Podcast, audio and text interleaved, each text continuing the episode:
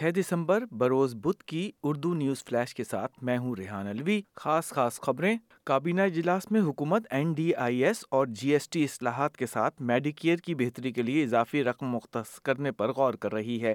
Australia کی کئی ریاستیں شدید گرمی کی لپیٹ میں غزہ میں کوئی جگہ محفوظ نہیں اقوام متحدہ اور پاکستان اور پرائم منسٹر الیون کے درمیان کینبرا میں چار روزہ پریکٹس کرکٹ میچ کا آغاز۔ اب خبروں کی تفصیل۔ وفاقی حکومت کے کابینہ اجلاس میں آج این ڈی آئی ایس اور جی ایس ٹی اصلاحات کے ساتھ ساتھ میڈیکیئر کی بہتری کے لیے اضافی رقم مختص کرنے پر غور و خوض ہو رہا ہے۔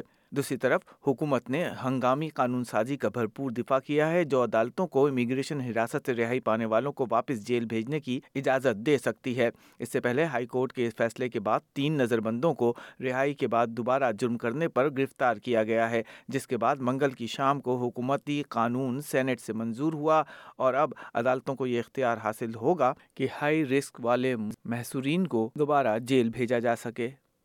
اسرائیل نے غزہ کے تمام علاقوں میں فوجی کارروائیوں کو وسعت دینے کا اعلان کیا ہے، تاہم بعض جرگمالیوں کے لواحقین اسرائیلی حکومت سے مذاکرات کی میز پر واپس لوٹنے کا مطالبہ کر رہے ہیں۔ اقوام متحدہ کا کہنا ہے کہ غزہ میں اسپتالوں سمیت کوئی جگہ شہریوں کے لیے محفوظ نہیں اور پورا شہر حملوں کی لپیٹ میں ہے۔ دوسری طرف غیر قانونی اسرائیلی آباد کاروں کے فلسطینیوں پر حملے بڑھ گئے ہیں اور امریکہ نے اعلان کیا ہے کہ وہ مقبوضہ مغربی کنارے میں فلسطینیوں کے خلاف تشدد میں ملوث آباد کاروں پر سفری پابندیاں عائد کرے گا۔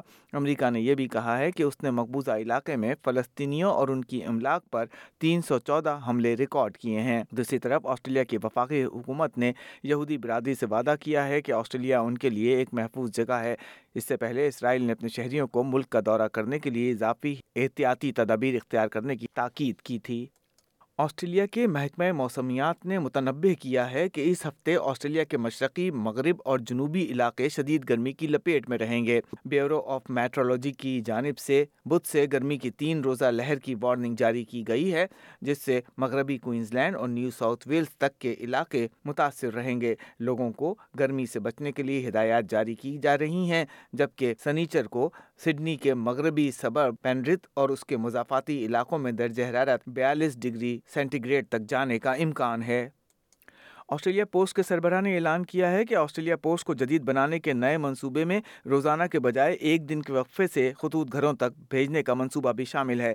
آسٹریلیا پوسٹ کا کہنا تھا کہ کاروبار کو صارفین کی توقعات کے مطابق ڈیجیٹل فارمیٹ میں تبدیل کیا جائے گا۔